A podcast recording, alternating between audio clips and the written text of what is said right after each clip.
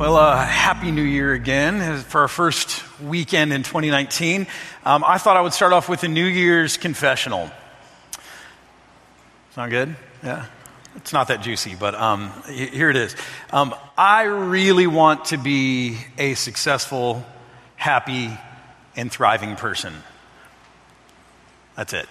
I know you're like, that's really not juicy. And I've got way more interesting stuff I could share with you, but I'm not going to today. Um, but the reason that's my New Year's confessional is that I'm kind of a nonconformist by nature. I like, some, I like to be individual. And, and so it pains me to say that I am just like billions of other people on planet Earth right now who in a new year are thinking about success and happiness and, and learning how to thrive.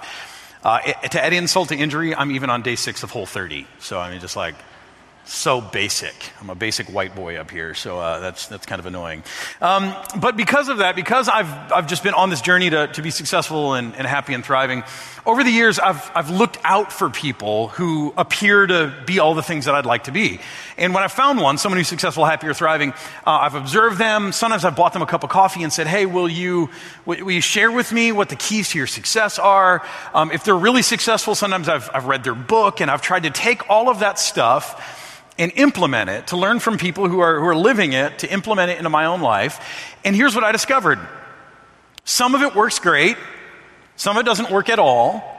And not only that, all successful, happy, and thriving people don't actually agree with each other about what it takes to get there. Have you noticed that?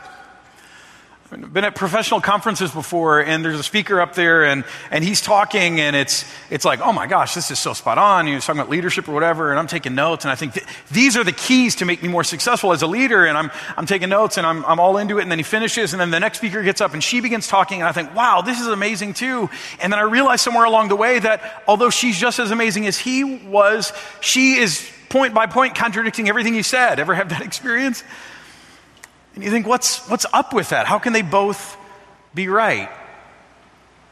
In faith, I've had a similar kind of experience. I've spent a considerable amount of time trying to, trying to learn from more seasoned, or for lack of a better word, more successful Christians, people who are happy and thriving in their faith, who are, who are fruitful in their faith. And, and so I've bought cups of coffee and asked them about what they do, and I've read lots of books written by so called experts. My office shelves are filled with them. And I've discovered the same phenomenon that they don't all agree. Have you noticed this? That some people they say, hey, the key to a spiritual breakthrough is you got to get up early in the morning. And for you night owls, it doesn't work. It's got to be early in the morning, and you've got to pray every morning for an hour. And meanwhile, someone else says, no, no, no, it's all about getting out there and getting your hands dirty. It's, it's getting out of the house and it's serving people.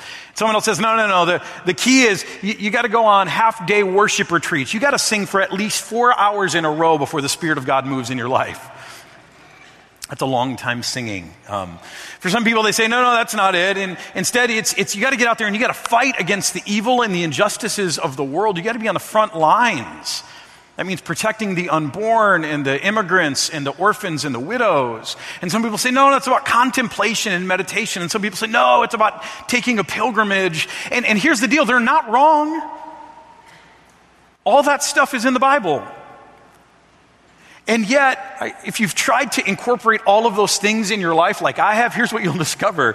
They don't all work for you in the same way they work for other people, and you don't have enough room in your life to do all of those things.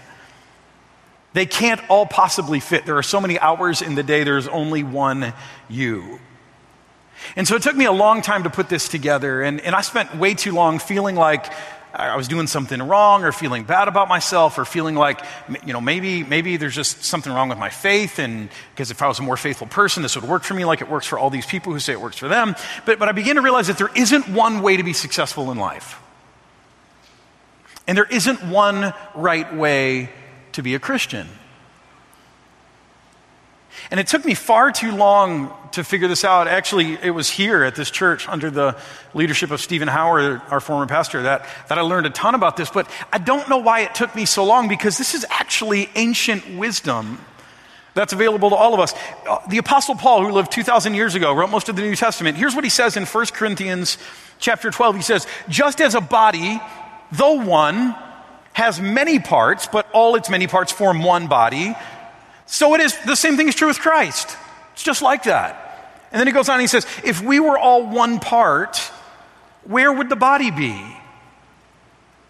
See, Paul says that what unites us is not that we all do it the same or that we are the same. What unites us is that we're all in Christ. That's, that's our unity.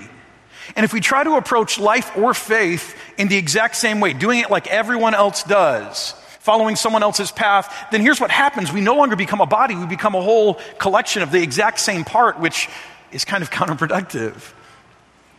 See, Paul here says that you are free to be different. Not only are you free to be different, but you have been created and called to be different in life and in faith. You need to be different. And so your approach to life and faith will often look different than someone else's. And, and, what you need to do is to figure out your unique path. It's not one size fits all. And that's what this series is about. Now, I could go on and explain more about why there are nine paths, and, and you know, we're going to unpack this, more of this as the series goes on. Today, I thought we would just uh, dive in. I want to start with a conversation I had last week over Christmas break with my sister, Hyacinth. So this is my sister Hyacinth. That's my wife Jocelyn. Uh, here they are in Hyacinth's uh, house, standing right on the threshold of her kitchen. And we visited family last week. It's the first time we've done that in uh, almost a decade uh, after Christmas, which we, we visit family, but just not at Christmas. Um, so uh, we, were, we were up there visiting everyone. And, and this is my sister Hyacinth. She's my big sister. She's three years older than me. But I mean, she's my big sister in another way. I'm not referring to her size. You can see she's you know, it's dangerous to use big and uh, a, a, woman in the same sentence. It usually doesn't go well. So, um, really anyone, but uh, she's, she's my big sister in another way that she, from the time I have been aware, cognitively aware, she has had this larger than life personality and strength. I'll tell you what I mean. In middle school, um, I got beat up by a high school kid few years older than me. He was in high school, I was in middle school. And the day after that happened, Hyacinth, who was in high school with this kid, found him the first thing in the morning. She went and uh, grabbed a hold of him, threw him up against the lockers, and said, You better never touch my baby brother again. And guess what? He didn't. Uh, not only that, but word got out so that when I became a freshman, you know, sometimes freshmen, at least back in the day, freshman boys, they'd get hazed a little bit. Not me. Uh, my big sister was a senior, and no one would touch me because they remembered what she did to that boy. Or uh, I could go back even earlier when I was, um, we were all in elementary school. Uh, on our bus route, there was, a, uh, there was a girl with special needs. And there was this other boy on our bus uh, uh, route who he one day was making fun of her. He was kind of teasing her and poking at her. And she asked him to stop and he wouldn't stop and he just got meaner. And it was just, it was just really ugly the way he was talking to her. And before I knew what was happening, my sister was up out of her seat. That boy's hair was in her hands and his face was making repeated contact with the bus window. now, she's not exactly a bully, um, although some might say that. I like to think of her as a vigilante crime fighter way more like Batman or something. And, um, and although I've been on the receiving end of her wrath a few times in life, and then I got smart and I tried to stay on her good side, uh, I realized that having a big sister like that, you know, just growing up with someone like that in your corner was a very, very good thing to have. Not just for me, though. Um, 20 years ago, when her son Cullen was born, she's got four boys. Um, Cullen is her third child. When he was born with pretty severe special needs, it was hard. Uh, there was a lot of grief in all of that and just a lot of, like, what does this mean? But in another sense, it felt like this is what Hyacinth was, was made to do. And, and over the last two decades, she has fought for him. She has fought against insurance companies and the government to make sure he can get all the services that he needs, fought against school systems. She has fought for the best medical care and, and different medications that would be softer on his gentle organs. She blends his food. This is a kid who's been put on hospice twice and taken off hospice twice. He's, he's off hospice right now and he's, he's just thriving, even though his lifespan is, was, I mean, he's outlived it by far. And, uh, and that's the testimony to God's grace that this kid is so rare. He's kind of a purple unicorn to be taken off hospice twice. But it's also a testimony to who my sister is. If you knew her, you would get it. And so um, at Christmas, we're standing in her kitchen and we're catching up, and she's talking about what she's learning about herself. And she's in her uh, mid 40s now, and, and she talked about how she's finally learning about self care And she's learning about how to let her, her husband, her new husband, care for her. And that's something she's never been good at. And she's talking about how she's learning to let her grown sons, her other sons, stand on their own and take responsibility for their life. And then she says, in her classic, powerful, nobody better pity me kind of way, she says, You know what? I'm done being everybody's bomb shelter. And I just kind of laughed to myself when she said that. Because in that moment, like so many other moments in her life, it's been clear to me that for 44 years, my big sister has been walking the path of strength. Now, maybe um, she sounds like someone you know, or maybe as I've been describing her, someone else's elbow has found its way to your ribs, saying, like, hey, this is you. You should listen up. Uh, but there are some of us who in life find ourselves walking different paths, again, because we're all created different. And there's some of us who find, us, find ourselves walking this path of strength more than others. And, and I just want to talk a little bit about that. See, when you're on the path of strength, when you spend a good amount of time there, you see life through the lens of power. It seems like some of us are just born stronger than others. Haven't you observed that? I mean, there's some of us who just have more fight from the time that we are infants.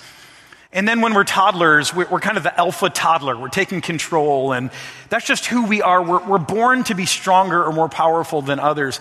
And, and often, when that's kind of how we're, we're raised or that's how we're born, um, what happens is you see life then through the lens of power. You can walk into a room and you can immediately know who's in power and who's under power. And when you walk this path, you're, you're one who always wants to be in power and not under power. And so sometimes that might mean that it seems like you have problems with other people's authority. And it's not that you don't like authority, maybe you just like to be in charge yourself, you like your own authority more, or that may mean that you evidence more rebelliousness than most other people. It's just a part of this. Uh, second, on the path of strength, you value being in control. See, all of us like to be in control to some extent. Um, autonomy, though, is a significant word for people who spent a lot of time on this path. We all like autonomy. We, we like to stand in our own power. But for people who walk this path, people like my sister, maybe like you, th- this, is, this is critical to hold on to your autonomy at all costs. And when you're walking this path, when this is kind of the, the path that you know in life, this is what you're familiar with, the greatest fear you have in all of the world is losing control of being out of control of your own destiny, of, of handing your power away to someone else. Now, I've got a little bit of this in me sometimes, and I always know when I'm, when I'm kind of in trouble, I start having these reoccurring dreams of driving a car and the brakes don't work. Anyone else ever have those? Great, I'm the only control freak in the room. Thank you. Um, thank you for not being honest and making me feel. Uh, uh, right? And I just, I'm like, these dreams go on forever. And it's like, I'm not going to crash because I'm in control, but I'm trying to figure out how to be in control without brakes. It's, it's a very alarming thing. And I always know um, that i am I'm, I'm getting on this path uh, a little bit too much. Uh, third, on the path of strength, you have a lot of righteous anger and maybe some plain old anger. Um, people in, who walk this path, they, they, they talk a lot about righteous anger, and so they're really good at confronting people maybe too good at confrontation. Or um, this is where the vigilante crime fighter stuff comes from.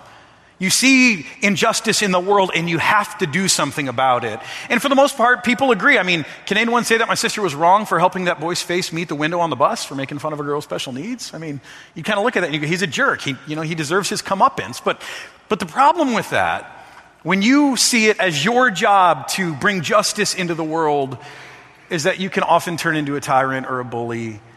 Um, you can often take uh, too much control over justice. But, but in, in your mind, if you walk this path, it's often because you, you see yourself as just someone who has righteous anger. And, and I read an interesting article actually just a couple of weeks ago by a former sem- seminary professor of mine. His name's Jeff Gibbs. And he talks about how righteous anger in the Bible is never ascribed to humans, it's only something that God allows himself to do. And so in the church, we talk a lot about righteous anger, but his argument is you know, there's never a case in the Bible where humans are allowed to show righteous anger. In fact, every time humans try to do this, they end up just being involved in sinful anger. They end up becoming tyrants. This is something that's reserved for God alone, which is, which is interesting. Uh, on the path of strength, next, your relationships are built on protecting and defending and maybe dominating and controlling others.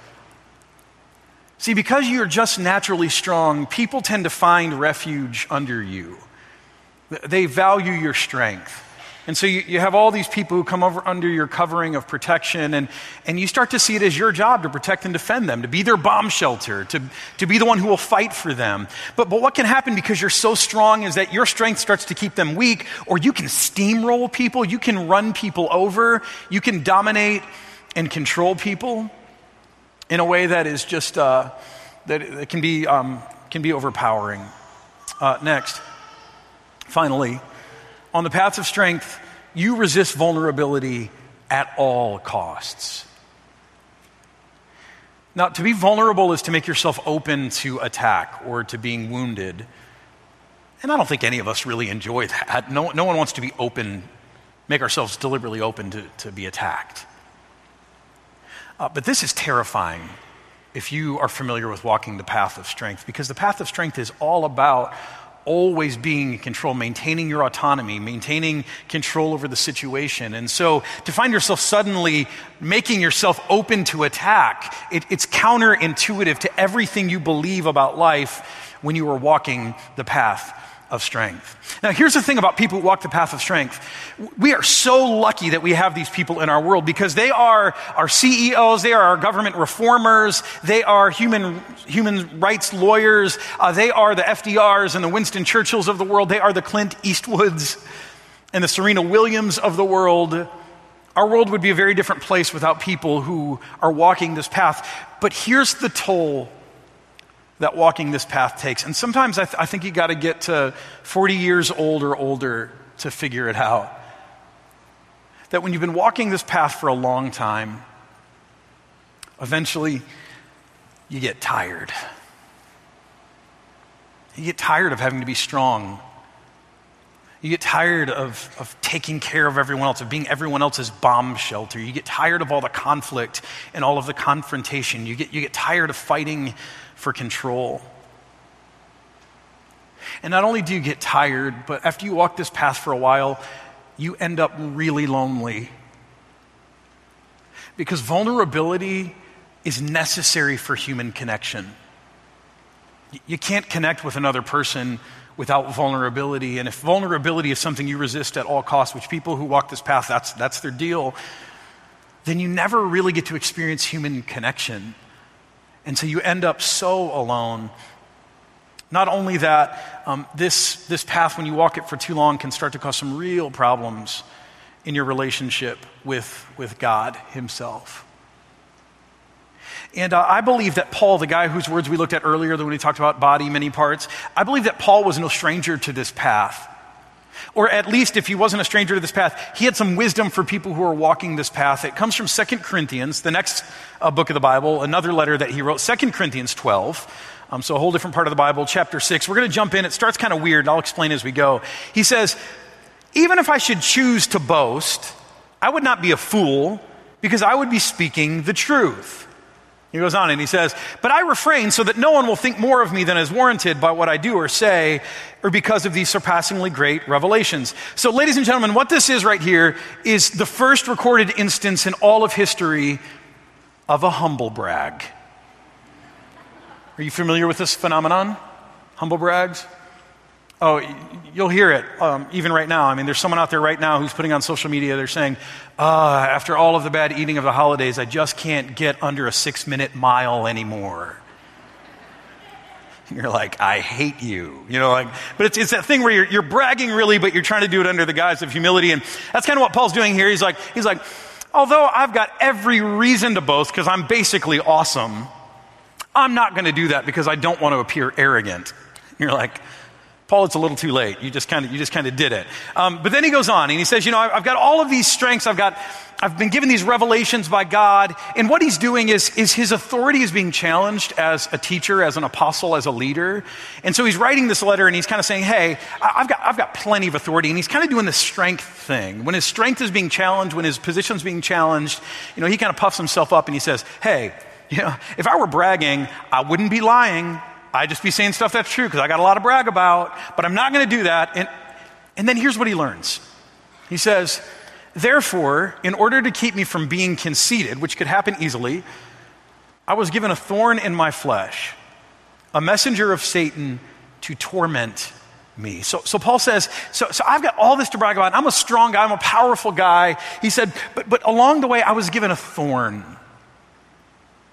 a weakness that I couldn't ignore, a vulnerability that, that demanded my attention and kept reminding me, hey, Paul, you're not as great as you think you are. You're, you're not as powerful as you think you are.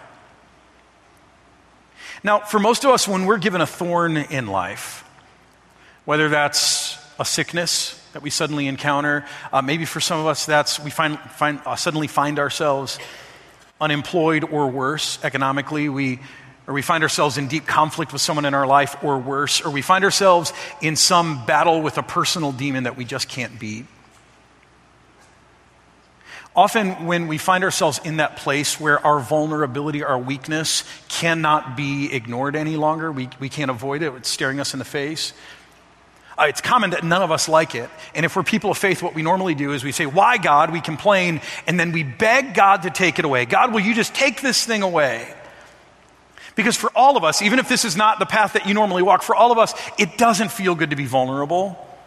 But if you're walking this path, it, it is your kryptonite. Being vulnerable, being weak, you just, you, you can't handle it. And, and so we do what we'll see Paul do. We beg God to take it away, and that's exactly what he does. So he's like, there's this weakness, this vulnerability suddenly in my life, and I can't be the strong guy. I'm, I'm faced with my own weakness, my frailty. And so here's what I do. Three times I plead with the Lord, just take this away.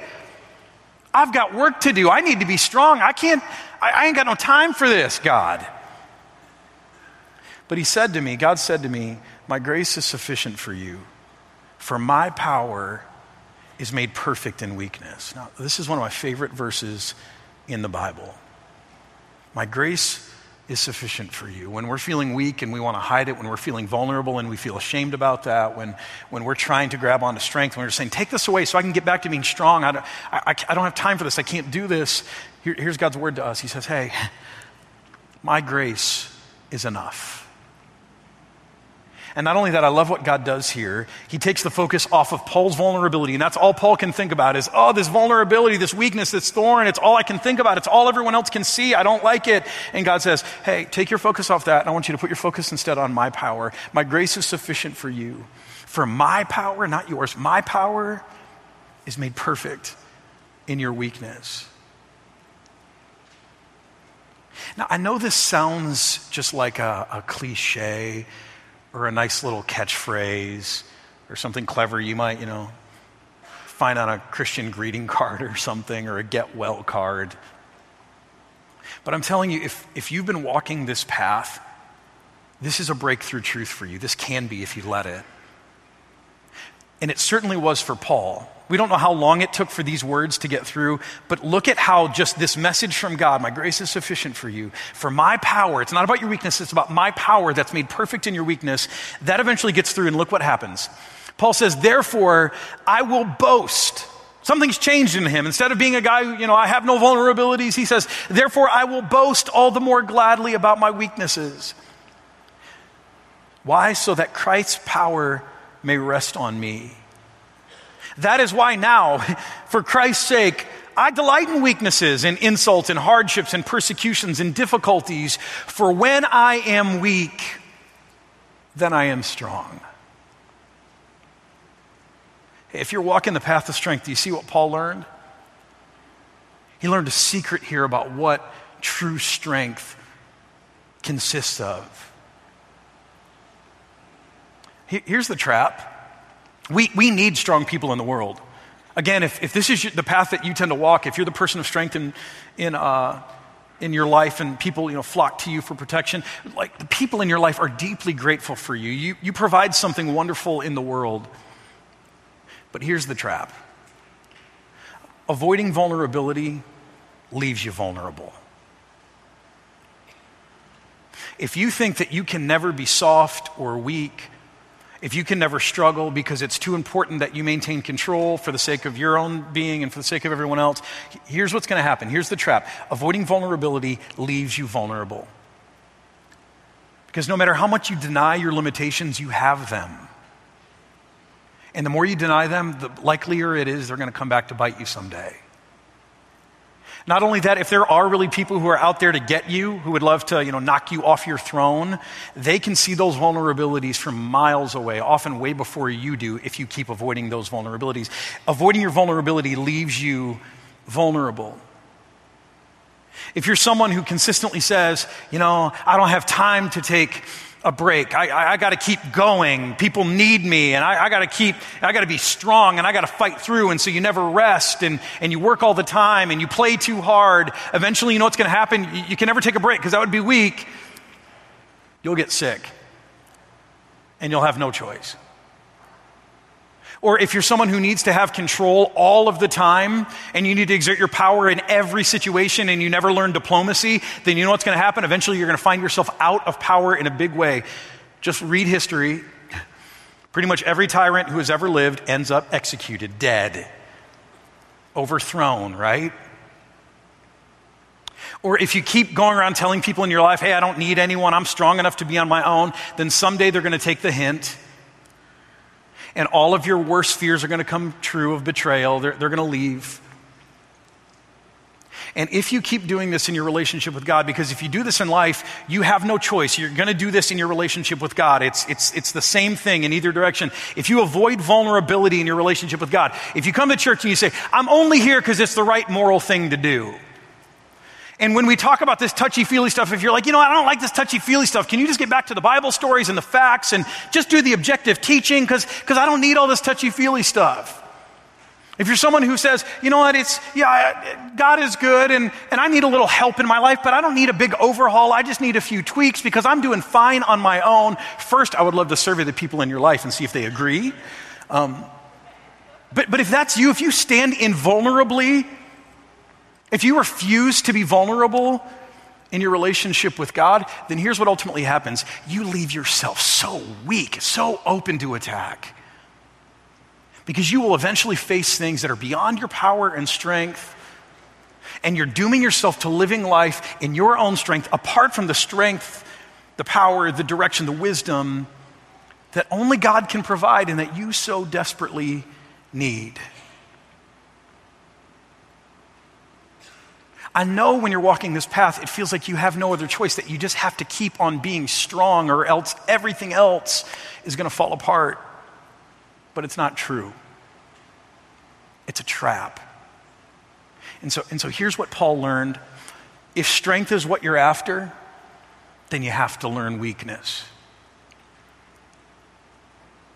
Again, I think for some of us, God put a desire in us to be strong. It's a calling, it's how we're created but our path to it is often misguided. See, what Paul learned, and, and, Paul's a strong guy, but he learned that if, if, if he needed to be strong, if that's what he felt God was calling him to do, if that's what he was after, then the way to find strength is through weakness, through vulnerability. Again, um, of all of the things that I could advise you to do to, to grow in your relationships, to grow in your faith, if this is the path that you've been walking, this is the thing that you need to do more than anything else. You need to learn weakness, learn vulnerability. By that, I don't, I don't mean like find, you know, make more mistakes on purpose, because you already, you already got those things. You need to learn to be okay with those things. So that might mean learning finally how to take care of yourself. Learning that, hey, I've got limitations, and if I don't care for myself, eventually I'll crash big time. Or even more than that, even more than that, you know what this means for you? Learning to let other people take care of you. Because if you're used to being the strong one all the time, no, you take care of people. People don't take care of you.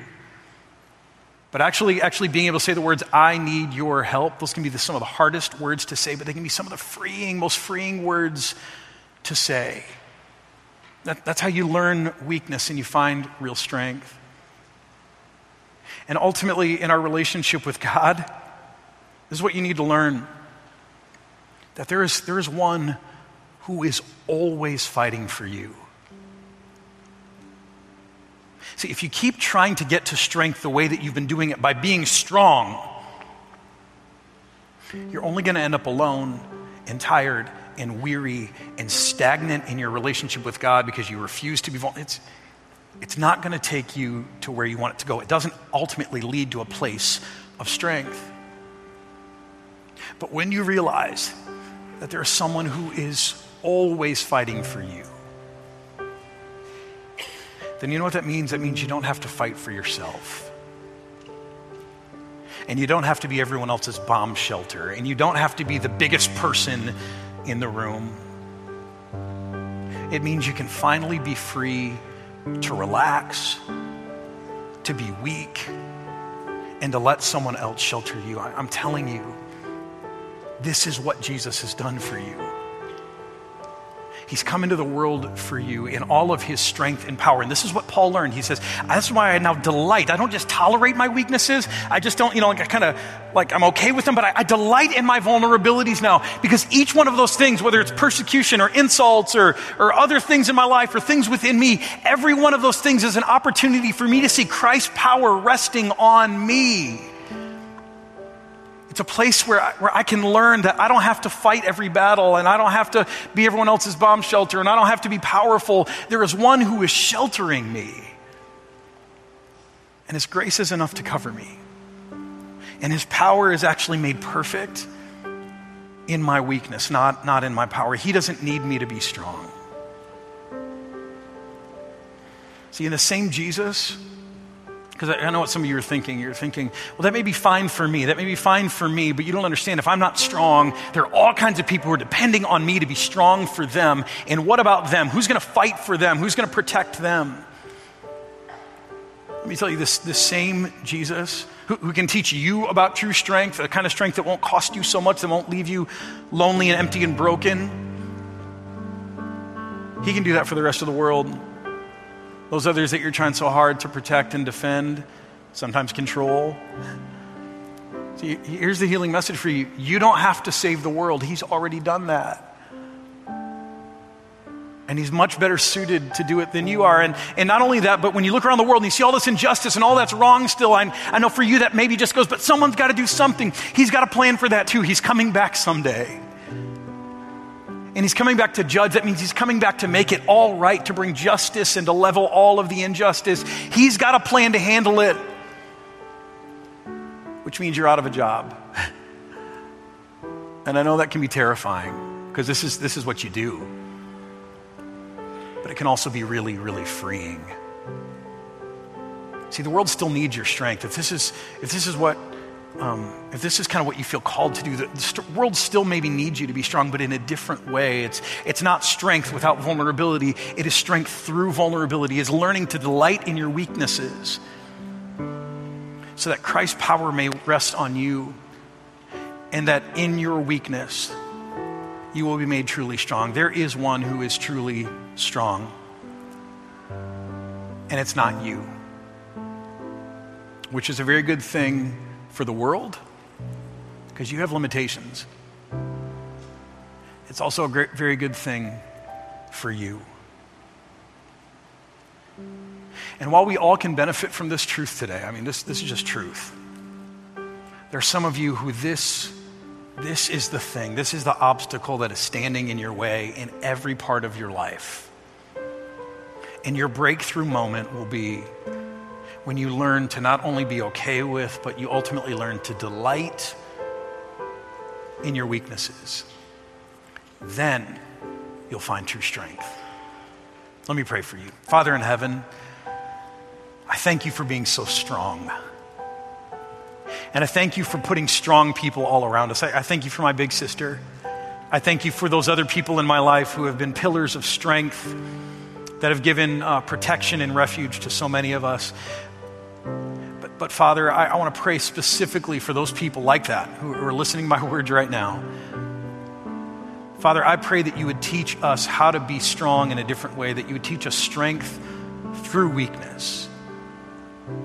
That you would teach us how to access the power of Christ, the power of others in our lives, but a power that comes from outside of us by making ourselves vulnerable. And God, um, you know, even this week, as we encounter things in the world that we feel it's our job. We, have got we've got to be the superhero. We've got to solve this. We've got to protect. We've got to defend. Father, I pray that by your Spirit you would just whisper in our ears these truths that Paul wrote so long ago. That you'd remind us to delight in our vulnerabilities, not fight against them or hide them. That you'd remind us that it is in weakness that we're strong.